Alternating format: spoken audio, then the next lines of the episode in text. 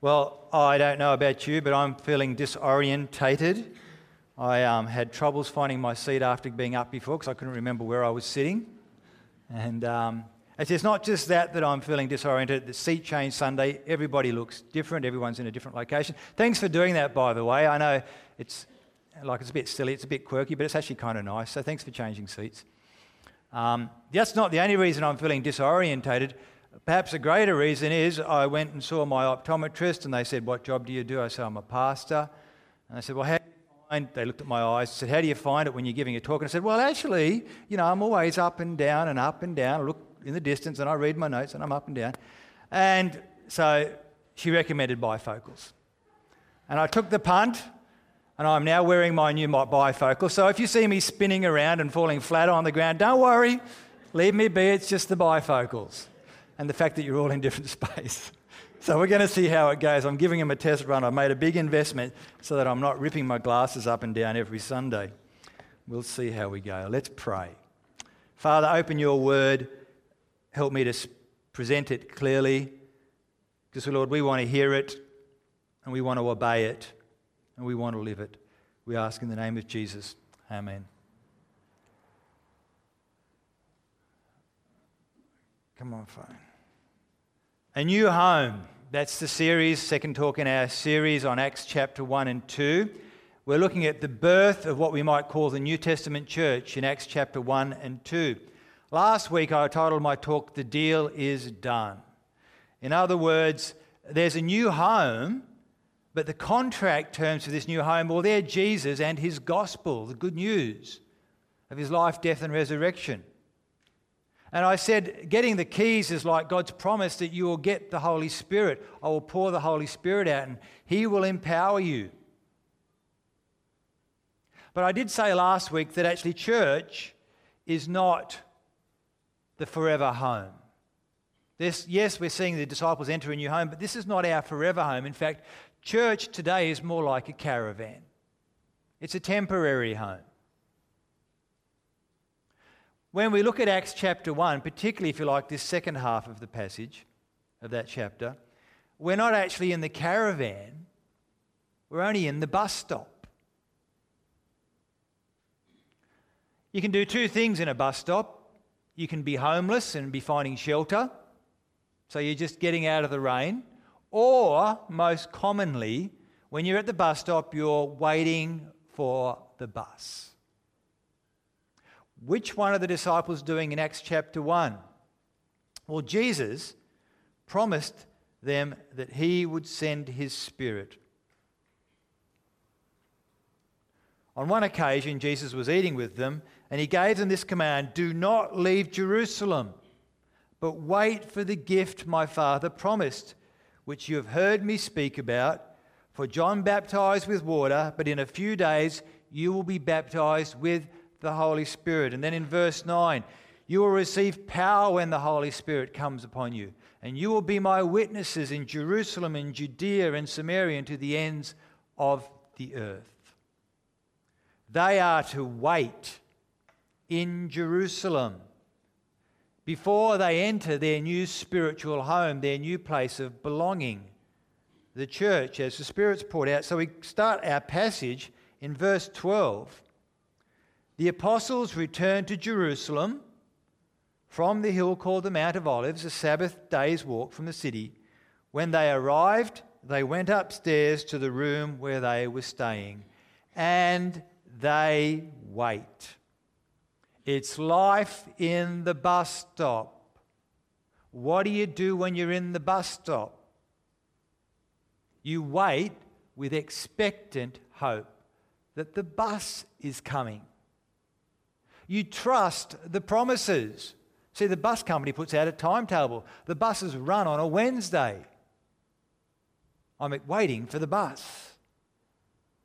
You don't play Monopoly. You don't pull out your game of board of Monopoly. You don't start suddenly pulling out all your shoe cleaning stuff and polishing your shoes because the bus might come. Instead, you get ready. Your bags are organized. You're looking down the road you're waiting for the bus. Now, today, here at Penno, as believers, we're, not, we're no longer in the bus stop. But as I said last week, we are in the caravan of God's house, God's church. In other words, I said last week, it's like grand designs. You know, they build their fantastic forever home, but while they're building the forever home, they're living in the caravan because it's not the forever home.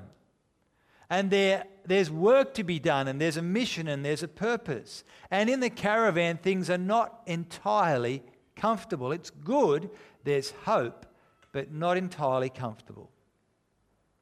What do we do as we wait in the caravan? Well, what I want us to do this morning is learn from those in the bus stop in Acts chapter 1, because there are, I believe, remarkable similarities. Jesus told them to wait in Jerusalem till he sent the Holy Spirit, to wait with expectant confidence. Uh, they weren't to wait as mindless fanatics or deluded fools. See, these, this community, this small, nascent community, had very good reason to wait with confidence. And I'd like to give you three reasons they had for waiting with confidence. And the first is the resurrection of Jesus Christ from the dead.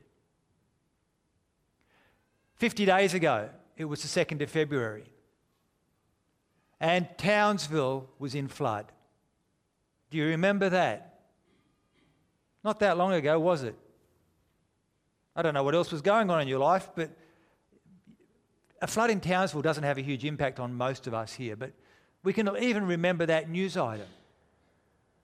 It was so recently. 50 days ago, Jesus rode into Jerusalem seated on a donkey colt. And the people rejoiced and said, Blessed is he who comes in the name of the Lord. Hosanna to the King of Israel. And they threw palm branches and their coats before him. And the disciples were buoyant and full of expectant hope. Here comes our King. 50 days ago. They spent about a week in Jerusalem. Jesus had a supper in an upper room with his disciples, and he taught them a lot. I'm going away, I'm leaving you, I'm departing. And they were perhaps confused. Then they went to the garden, the Mount of Olives, where Jesus prayed in anguish. And there he was betrayed by one of the disciples, Judas, and they came and arrested him. And he was put on a mock trial where he was beaten and pilloried and led out through Jerusalem to the place called Golgotha where they crucified him.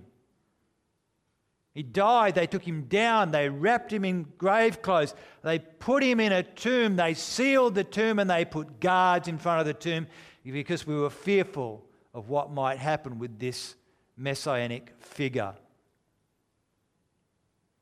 Peter denies that he even knew Jesus.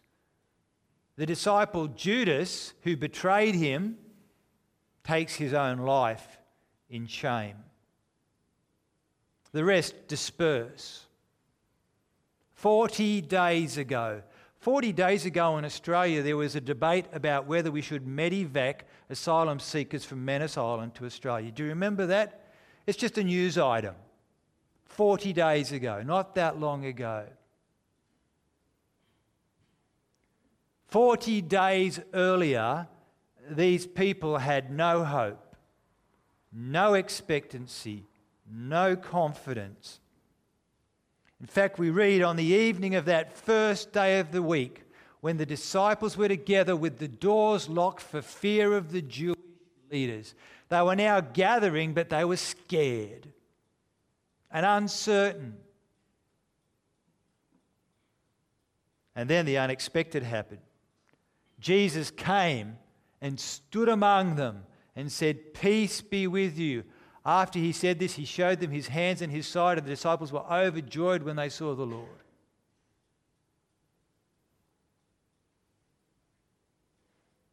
Jesus rose from the dead. He appeared to many people over 40 days before he ascended into heaven back to the Father. See, what gave these people confidence and hope to wait expectantly Well, Jesus is alive. We've seen him.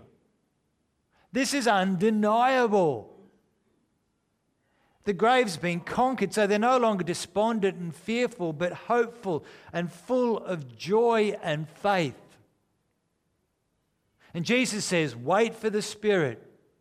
Of course, we'll wait because we believe the promises of our risen Lord. Second reason to wait is related to the first. It's that they had great confidence in the scriptures, which for us would be the Old Testament, that what they said was true. So the risen Jesus had taught them.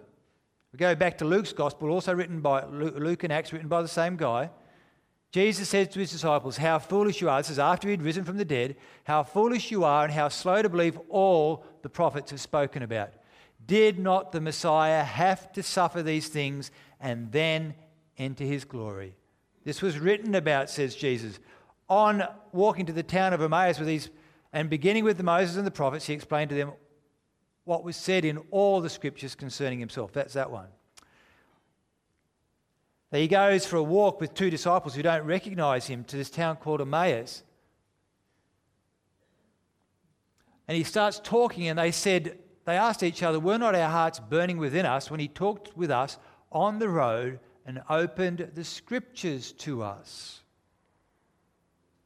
Later on that, he opened their minds so they could understand the scriptures. He told them this is what was written the Messiah will suffer and rise from the dead on the third day. Jesus, when he rose, kept pointing his disciples to the scriptures and the fulfillment of the scriptures, showing them everything that's happened that you didn't expect was prophesied, was written about by the prophets. It was all part of God's plan to save his people. So there they are on the bus stop, processing what now? You know, Judas not only betrayed Jesus, but now he is dead. How do we process this? That's for the previous verse. And we read that in those days, back to Acts chapter 1, Peter stood up among the believers, a group of numbering about 120, and said, Brothers and sisters, the scripture had to be fulfilled, in which the Holy Spirit spoke long ago through David concerning Judas, who served as a guide for those who arrested Jesus. He was one of our number and shared in our ministry. Jump a few verses to verse 22. Peter says, It is written in the book of Psalms. He quotes Psalm 69 May his place be deserted let there be no one to dwell in it. He then quotes Psalm 109 and may another take his place of leadership. So there's a small, small number 120 people, and now 11 disciples, 11 apostles. That 11, these people now form the remnant of a new Israel. Those who come to put their faith in Israel's true Messiah, but there's only 11 of them and there was 12 tribes of Israel. And Jesus chose 12 disciples, 12 apostles. You see, this new house has 12 rooms, symbolically. Who will be the 12th? And quoting Psalm 69 and Psalm 109, both of which are Psalms that speak about the King of Israel suffering at the hands of his enemies, but in those Psalms, this king would be vindicated and would bring judgment. Peter says Jesus is that king. Judas is the enemy. His place must be replaced. In fact, Judas's betrayal was a divine imperative. So when the Holy Spirit speaks when the scripture speaks that the Holy Spirit will be sent, well, more of that next week, there's great reason to wait with expectancy because the scriptures will be fulfilled. They had great confidence in the scriptures. There's a verse I left out. Da, da, da, da, da. Third reason actually builds on the resurrection and their confidence in Scripture is they came to realize this small group, that the fulfillment of the ages, that God's eternal plan revealed in the prophets had fallen upon them. Small though they be. Eleven apostles would soon be twelve, 120 people would soon be a countless multitude. They were God's chosen people. They were the new Israel for the new day. And God would pour his Holy Spirit on them and from them out through all the peoples of the world. They were the nucleus of the new home for God's people. And this changed them. Therefore, they waited in Jerusalem with eager expectation, looking forward to the fulfillment, looking forward to the new day that God Jesus promised when the Spirit would come. See, they're at the bus stop, and nothing has yet been realized. They don't even know what they're kind of waiting for, what it will look like. But they knew Jesus rose from the dead. They believed the scriptures, and they realized that the new day was coming even upon them. So they waited with confidence. Now, lots has changed. 120 is now millions, 12 apostles. Well, we've got their writings in the scriptures of the New Testament. The Holy Spirit has been poured out not just on those people, but on all who follow Jesus. There are big differences, but actually, there's a lot of common ground with those people waiting because we are in the caravan of church. And the angel said in verse 11, Men of Galilee, why do you stand here looking into the sky? This same Jesus who has been taken from you into heaven will come back in the same way you have seen him go into heaven. We wait for Jesus' return. We wait for the fulfillment of the ages, for new heavens and a new earth, the home of righteousness. We wait for the day when we will be clothed with incorruptible bodies. And in the meantime, we live by faith and we trust God's promises. Jesus will return. See, our grounds are no different. Jesus is still risen from the dead, He is alive. Paul writes to the Corinthians in 1 Corinthians 15 about us if Christ has not been raised, if it's not true, our preaching is futile, and so is your faith.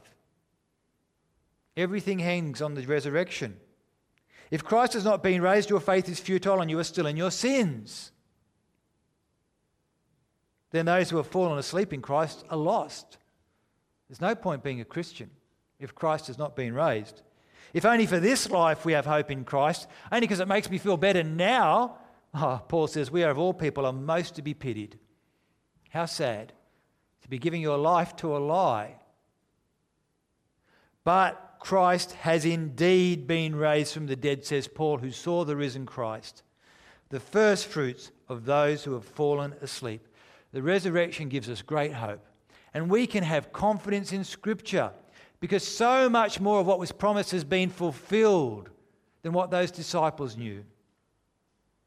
We have the New Testament, the New Covenant writings. And for me, this story just fits. It fits life experience. It fits together as a unity.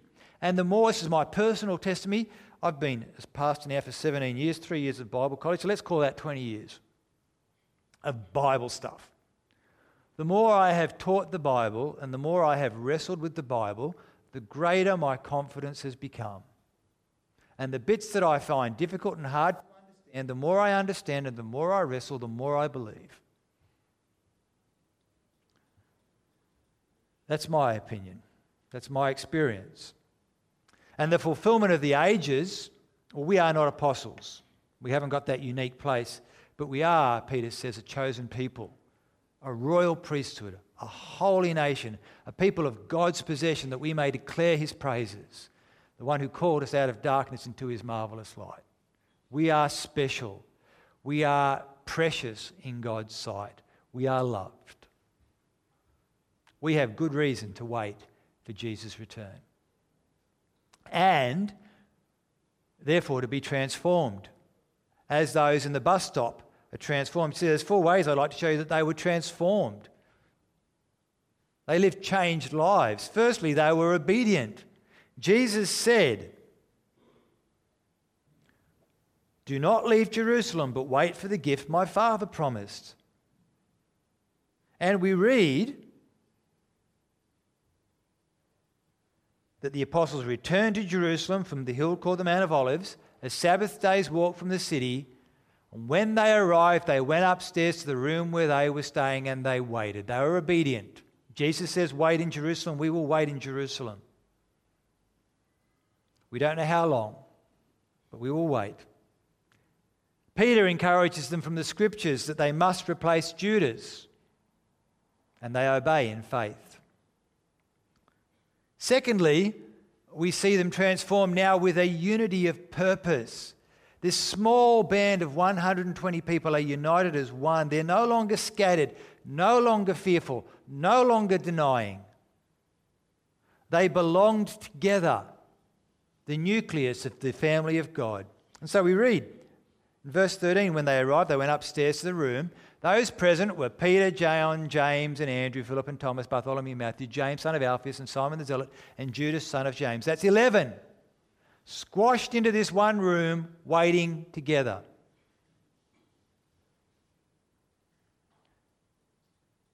But possibly more than 11, they all joined together constantly at prayer, in prayer along with the women and Mary, the mother of Jesus, with his brothers. Those who were at the foot of the cross, those who saw Jesus' blood flow, who saw him breathe his last, Mary, the mother of Jesus, the disciples, they were in the room. Along with Jesus' brothers. And if you read back in the Gospels, you know that Jesus' brothers opposed his ministry. They didn't like their brother going out there and being this figure. And yet here they are with the new gathering, united together as one.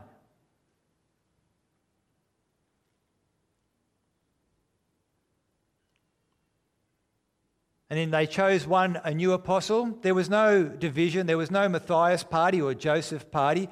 There was no separation between, oh, you're one of the 11 or, or you're one of the people who's part of Jesus, you're a relative of Jesus, or you're just one of the followers. No, they're one. There is unity of purpose because they're living changed lives. Thirdly, there is devotion to prayer. This is particularly how this unity is expressed. They all joined together constantly in prayer. They were bound together in prayer, devoted to prayer. Two men are nominated Matthias and Joseph, both good candidates. And they prayed, Lord, you know everyone's heart. Show us which one of these two you have chosen to take over this apostolic ministry which Judas left to go to where he belongs. They knew God had promised that another one would come. John Stott says God's promises don't render prayer superfluous, on the contrary, it is only his promises which give us warrant to pray and the confidence that he will hear and answer. Lord, you've promised. Help us as we look for a replacement. Finally, they had this incredible confidence that God was at work in their midst, that he was present amongst them, even in the bus stop. You get this odd bit at the end of this passage. I don't know if you picked it when it was being read. We need to replace Judas. We need, there's 12 rooms in this house. We've only got 11. So we're going to use our wisdom. You have see, there's some criteria. You need to have spent time with Jesus during his life. You need to have seen his resurrection. You need to have heard his teaching. You need to have been part of the crowd. And then they pray, Lord, Lord, you know every heart. Show us which one. And then they take a vote. No. Then they draw lots. Why didn't they toss a coin? That would have been quicker, wouldn't it? Heads, Matthias, you're, you're in. That's literally what happened. But they drew lots. Church Business Meeting 101. Sounds a bit random, doesn't it? but I think it expresses a profound confidence that God was present and active amongst them. God is at work even in the small things. We have prayed, we have exercised our wisdom. And I wonder at times if we lose some of that confidence of God's present, active involvement in our lives. That He is transcendently present, that He has an active interest in everything, that He is sovereign in power. I wonder if at times we rationalize everything to the point that we actually believe God is not involved. Everything's just cause and effect, and I will pray to this God out there. Everything's cause and effect, but we leave out the prime mover, the great cause, the living God. And so we end up with a God in theory, but not one who's personally involved in practice in the smallest details. Like, for instance, who you might talk to over morning tea, or the incident that happened on your way to church this morning, or who rings up the phone, or the address that I find in the bottom of my handbag, and whether I should ring that person now. God is sovereign over every roll of the dice, every phone call, every encounter and these people in the bus stop believed that. And they waited with expectant hope. How much more should we, upon whom the fulfillment of the ages has come, how much more should we who have been given the gift of the Holy Spirit, how much more should we be changed? It's the same call. The song, sometimes we sing, Trust and Obey. For there's no other way to be happy in Jesus than to trust and obey, obedience and faith. And we, our theme this year is belong, find your place in the family of God. We are, should be drawn into a unity of purpose.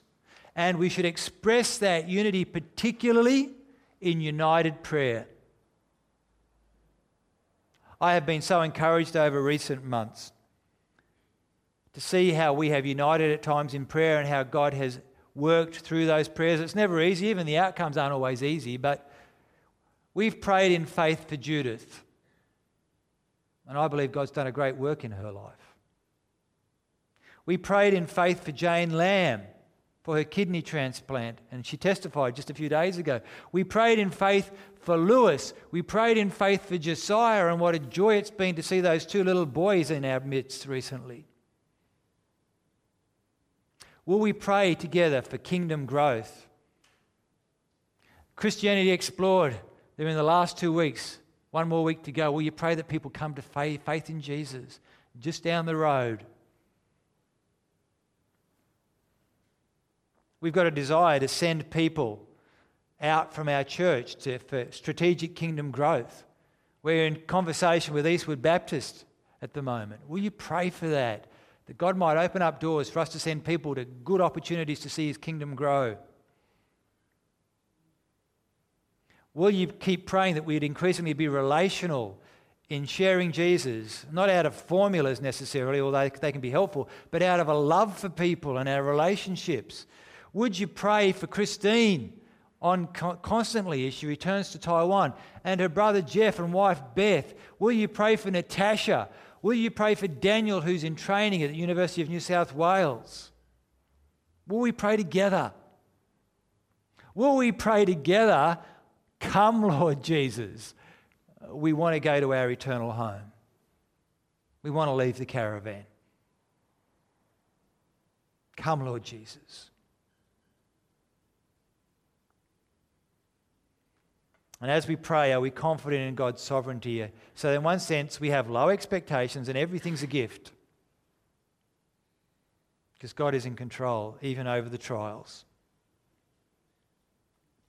We're not there yet. These people in the bus stop have a lot to teach us.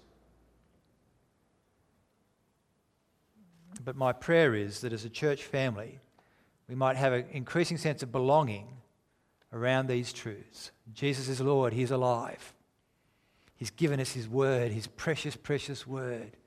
He's transforming us by the power of His Spirit. He's calling us into His kingdom work. we get to live with hope as we wait the new heavens and the new earth. Let me pray. Father God, help us to live with expectant hope. Help us to look for Jesus' return. Help us to work for that day that is to come. Help us to, as we sang earlier, help us to live for your kingdom. And Father, by the power of your Spirit, keep changing us into the likeness of our Lord. We ask in his name. Amen.